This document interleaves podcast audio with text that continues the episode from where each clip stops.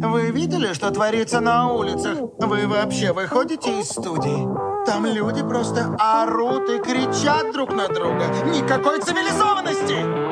Всем привет, с вами подкаст «Убийственная шутка». Меня зовут Юля. А меня Соня, и мы просто ясно и убийственно рассказываем о комиксах. И сегодня мы расскажем о серии комиксов про героя, который уже не один год будоражит умы и сердца игроков и читателей, а с недавних пор в лор его мира можно погрузиться и с помощью комиксов. И сегодня мы будем очень-очень стараться не петь, но реально удержаться будет весьма сложно, ведь после сериала с Ведьмаком из каждого буквально из каждого утюга раздавалась эта супер прилипчивая песня. И сегодня, да, мы расскажем вам о комиксах про Геральта из Ривии. Думаю, он особо не нуждается в представлении. Книги Анджея Сапковского, игры от CD Projekt Red и сериал от Netflix сделали этого героя супер известным. Я, кстати, читала первый том и пару раз расправлялась с утопцами на PlayStation. В игру с удовольствием еще поиграл, если бы было побольше времени. Да и книга мне, в принципе, вполне понравилась. Ну а с сериалами вы сами знаете, как у меня обстоят дела. Что с аниме, что и с игровыми. А ты, кстати, читала, смотрела, играла? Я не читала книгу, но планирую купить большой-большой сборник Сапковского и начать с нее. Я не играла, но я смотрела, да. А, ну потому что там Генри Кавелечка. Именно поэтому, да. Ну и потому что, в принципе, мне очень нравятся всякие истории про чудовищ, и вот то, что это все-таки а, связано очень сильно и с народными какими-то сказаниями, все эти чудовища, тоже очень меня привлекает. Плюс у него реально очень классный образ, почему бы и нет. И, в принципе, я осталась полностью довольна. Так как у меня не было никаких ожиданий к сериалу, я с удовольствием посмотрела первый сезон и очень жду второй. А аниме ты не смотрела? Нет. Я даже, кстати, не знала, что есть такое. Ой, выглядит очень круто. Ну, вы знаете.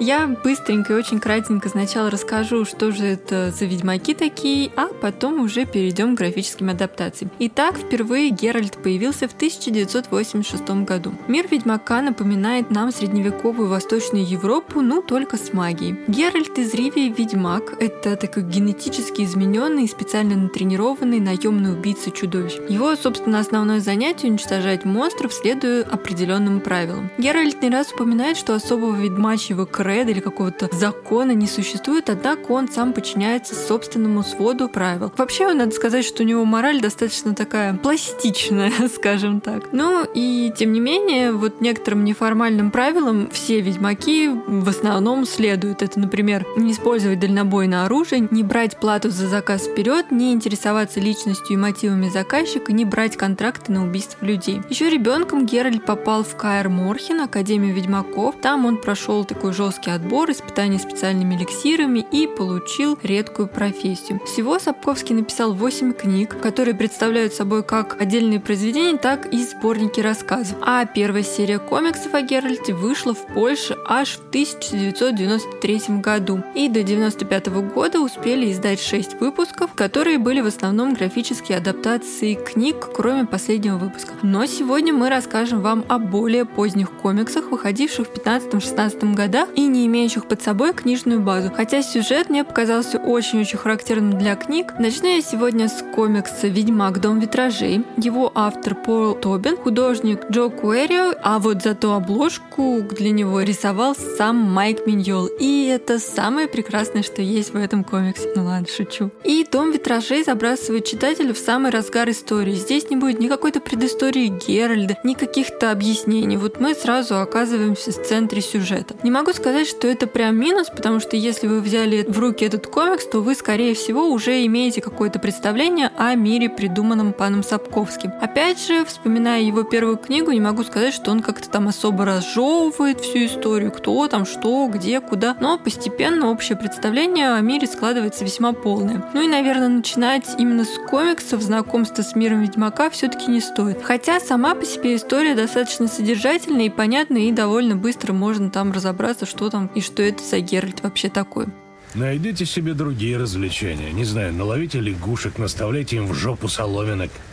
А что, так ведьмаки развлекаются.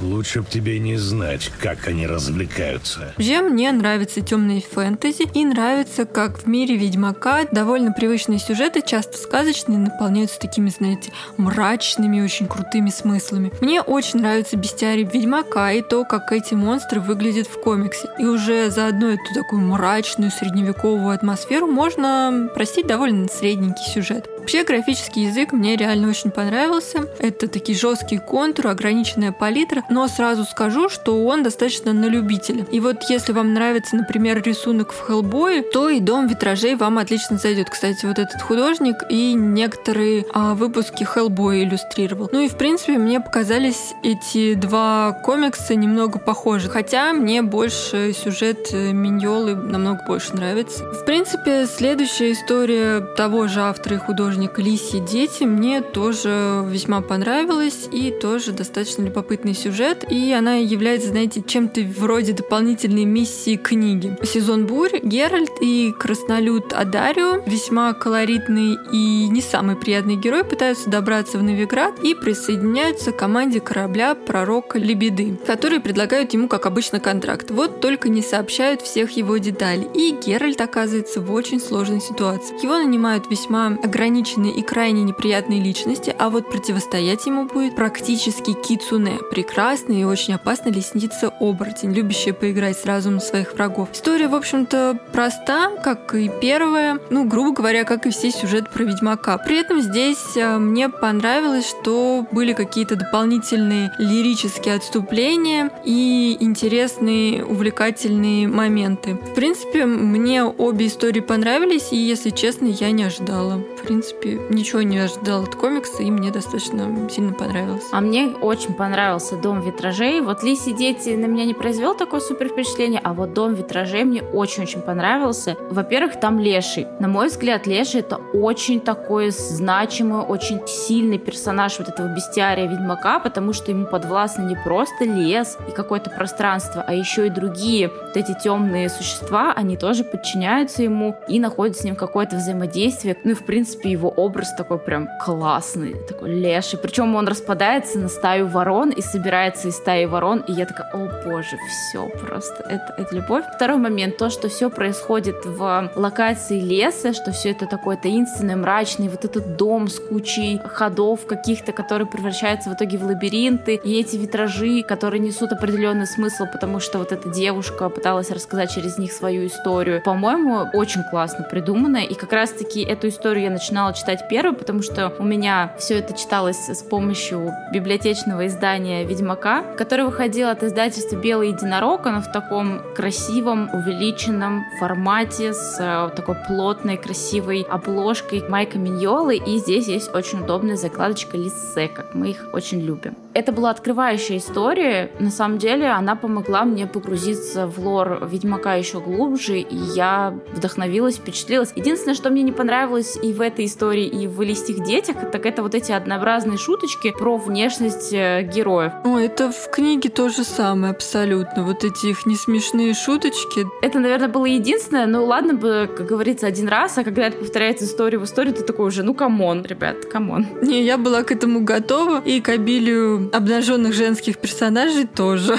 Ну, это да, это да. А мне, наверное, все-таки лисьи дети больше понравились, потому mm-hmm. что я вот эта вот лисица оборотень, мне вот это очень все нравится. Но она выглядит прикольно. Да, она такая классная. И вот то, что все происходит, ну, этот корабль, какой-то отсылки, знаешь, пиратство, вот что-то такое в этом есть, мне вот это вот mm-hmm. очень понравилось. Вот видите, как поделилась у нас опять. мне вот реально Дом витражей очень понравился. Ну, а мне достались две весьма тоже интересные истории. «Убивая чудовищ» и «Проклятие ворнов». «Убивая чудовищ» все того же автора Пола Тобина, но кисти уже Макса Бертолини. Она оказалась весьма небольшой, зато очень глубокой и философской. Геральт и Весемир, а Весемир это такой опытный старый ведьмак, мастер школы волка, который ученикам заменил отца, и поскольку с каждому из них он относился с теплотой и всегда как-то помогал, то они тоже отвечали ему взаимностью, как бы привязывались относились к нему как к родному отцу. Весемир не молод, но очень э, силен, как и ведьмак, и обладает необычайно быстрой реакцией. Так вот, Геральт и Весемир во время своего путешествия натыкаются на деревню, захваченную нильфгардской пехотой. Обладая сильным чувством справедливости, Геральт задумался о том, чтобы заступиться за ее жителей. Но Весемир вовремя напомнил ему, что кодекс ведьмаков не позволяет им убивать людей. В это же время капитан нильфгардского войска предлагает ведьмакам заработать весьма скромную сумму за голову беса, который якобы терроризирует окрестности и убивает местных жителей. После небольшого расследования и опроса местных они догадываются, что главное чудовище здесь совсем не монстр из глубин леса.